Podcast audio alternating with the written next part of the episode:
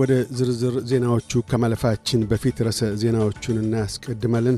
ለአረጋውያን ክብካቤ ሠራተኞች ለቋሚ ነዋሪነት የሚያበቃ የቪዛ ቅድሚያ ሊሰጥ ነው። የቪክቶሪያ የሕዝብ ትራንስፖርት ቲኬት ሥርዓት ሊለወጥ ነው።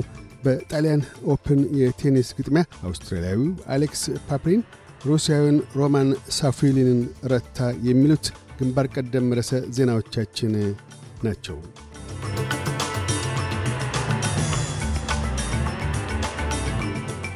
የአረጋውያን ክብካቤ መስክ የሠራተኞች እጥረትን ለመቅረፍ በተቀረጸው አዲስ አሰራር መሠረት የቪዛ ቅድሚያ ሊሰጥ ነው።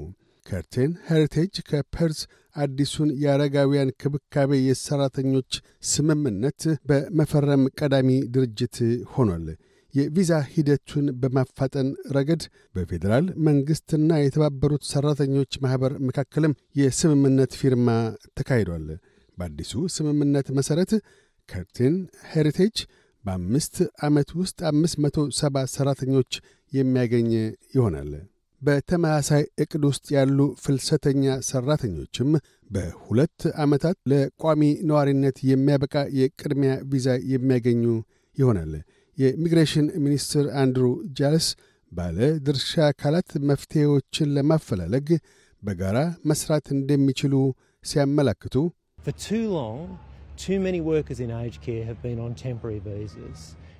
ለረጅም ጊዜያት በርካታ የአረጋውያን ክብካቤ ሠራተኞች በጊዜያዊ ቪዛዎች ቆይተዋል።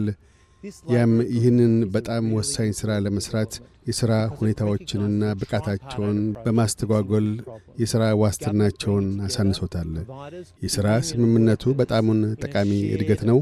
ስለምን ለትልቅ ችግር የሦስትዮሽ ስምምነትን ዕውቅና ይቸራልና መንግሥት ችግሩን ለመፍታት አገልግሎት ሰጪዎችን፣ የሠራተኛ ማኅበራትንና ሠራተኞችን በአንድነት አገናኝተዋል ብለዋል። አምስት percent ያህል የአረጋውያን ክብካቤ ተቋማት የአረጋውያን ክብካቤ royal commission ምክረ ሐሳቦችን ተመርኩዞ የተቀረጸውን ድንጋጌ ለመተግበር የሠራተኞች እጥረት አለባቸው። በአዲሱ ድንጋጌ መሠረት ከጁላይ አንድ አንስቶ የአረጋውያን ክብካቤ ተቋማት በቀን ለ24 ሰዓታት በሳምንት ለሰባት ቀናት አገልግሎት የሚሰጡ ነርሶችን በሥራ ገበታ ላይ ማሰማራት ይጠበቅባቸዋል። የተባበሩት ሠራተኞች ማኅበር ተጠሪዋ ካሮላይን ስሚት አዲሱ ዕቅድ ለሠራተኞች ምልመላና በሥራ ገበታቸው ላይ ለማቆየት ከማስቻል ረገድ ማለፊያ እርምጃ ነው በማለት አታያቸውን ሰጥተዋል። የቪክቶሪያ የሕዝብ ትራንስፖርት የቲኬት ሥርዓት ተሳፋሪዎች ጮሌ ስልኮችን፣ ጮሌ የእጅ ሰዓቶችንና የብድር ካርዶችን መጠቀም እንዲችሉ እያመቻቸ መሆኑን አስታወቀ። የቪክቶሪያ የሕዝብ ትራንስፖርት ሚኒስትር ቤን ካሮል ለቪክቶሪያ ባቡር፣ ቀላል ባቡርና የአውቶቡስ አውታረ መረቦች የቲኬት አገልግሎትን ለመስጠት የዩናይትድ ስቴትሱ ኩባንያ ከወንዱት የውሉ አሸናፊ ለመሆን መብቃቱን ገልጠዋል። አዲሱ ኩባንያ በውሉ መሠረት Myki ንና NTT Data ን ተክቶ የአንድ ነጥብ ሰባት ቢሊዮን ዶላር አገልግሎቱን ለ15 ዓመታት የሚሰጥ ይሆናል። የክፍያ አማራጮች አሁን ባለው አሰራር ላይ ታካይ ሆነው በመቀጠል በ2024 የአዲሱ ቲኬት አሰራር ሙከራ ይጀመራል። የ Myki ን አሰራር አስመልክቶም በቅርቡ የሚደረግ ለውጥ የለም። ይህ በእንዲህ እንዳለም በሳምንቱ መጨረሻ ላይ በቪክቶሪያ ፓርላማ ፊት ለፊት የተካሄደውን ጸረ ኢሚግሬሽን ሰልፍ ተከትሎ የቪክቶሪያ መንግሥት የናዚ ሰላምታን በአፋጣኝ እንዲያግድ ጥያቄዎች ቀርበዋል። የቪክቶሪያ ፖሊስ ቅዳሜ ዕለት በናዚ ሰላምታ ሰጪዎችና ተጻራሪዎች መካከል በተካሄደው ግጭት አለመደሰቱን ገልጧል። ፖሊስ ግጭቱን በቁጥጥር ስር ለማዋል እንደቻለና ጥቁር ለብሰው ከነበሩት ሀያ የተቃውሞ ሰልፈኞች ውስጥ ሁለቱን ለስር መዳረጉን አስታውቋል። በዲከን ዩኒቨርሲቲ ተባባሪ ፕሮፌሰር ዶክተር ጆሽ ሮዝ የናዚ ሰላምታን ለማገድ ሂደቱ ረጅምና አዋኪ እንደሚሆን አመላክተዋል። የሸማቾች ቡድናት አዲስ ለሚቋቋመው ጸረ ማጭበርበር ማዕከል ድጋፋቸውን ቸረዋል። የሸማቾቹ ቡድናት ድጋፋቸውን የቸሩት አያሌ አውስትራሊያውያን በርካታ ገንዘቦችን እንደ ተጭበረበሩ በማንሳት ነው። አውስትራሊያውያን በ2022 ብቻ በአማካይ 20 ሺህ በጥቅሉ 3 ቢሊዮን ዶላሮች ተጭበርብረው አጥተዋል።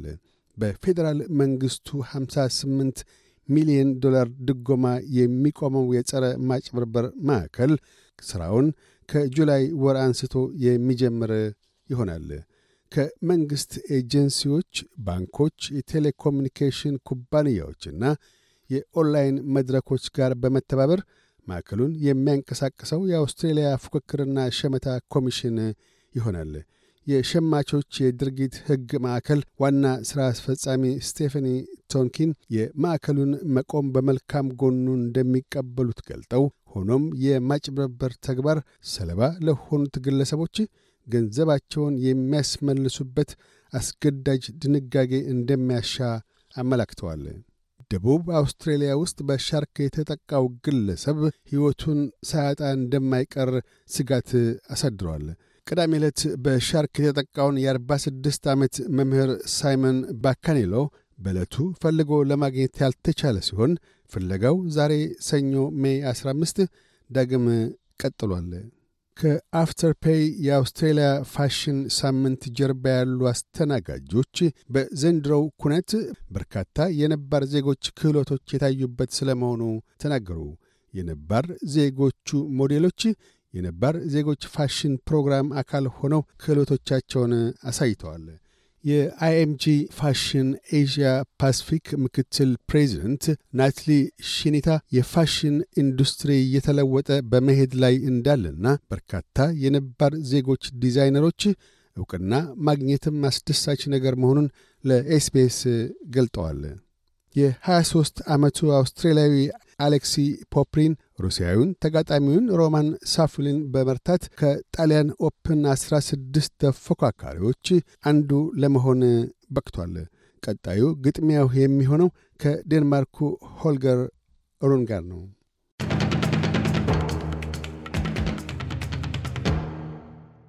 በዚሁ ወደ ውጭ ምንዛሪ ተመን እናመራለን። አንድ የአውስትራሊያ ዶላር 61 ዩሮ ሳንቲም ይመነዘራል። አንድ የአውስትራሊያ ዶላር 66 የአሜሪካ ሳንቲም ይሸርፋል። አንድ የአውስትራሊያ ዶላር 36 ኢትዮጵያ ብር ከ02 ሳንቲም ይዘረዝራል። ዜናዎቹን ከማጠቃላችን በፊት ርዕሰ ዜናዎቹን ደግመን እናሰማለን።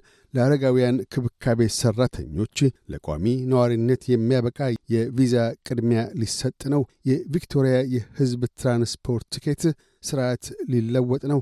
በጣሊያን Open የቴኒስ ግጥሚያ አውስትሬልያዊው አሌክሲ ፓፕሪን ሩሲያዊውን ሮማን ሳፊሊንን ረታ። የሚሉት ግንባር ቀደም ርዕሰ ዜናዎቻችን ናቸው። እያደመጡ የነበረው የኤስቢኤስ አማርኛ ፕሮግራምን ነበር። የፕሮግራሙን ቀጥታ ስርጭት ሰኞና አርብ ምሽቶች ያድምጡ። እንዲሁም ድረገጻችንን በመጎብኘት on demand እና በኤስቢኤስ ራዲዮ mobile app ማድመጥ ይችላሉ። ድረገጻችንን ኤስቢኤስ dot com dot au Amharic ን ይጎብኙ።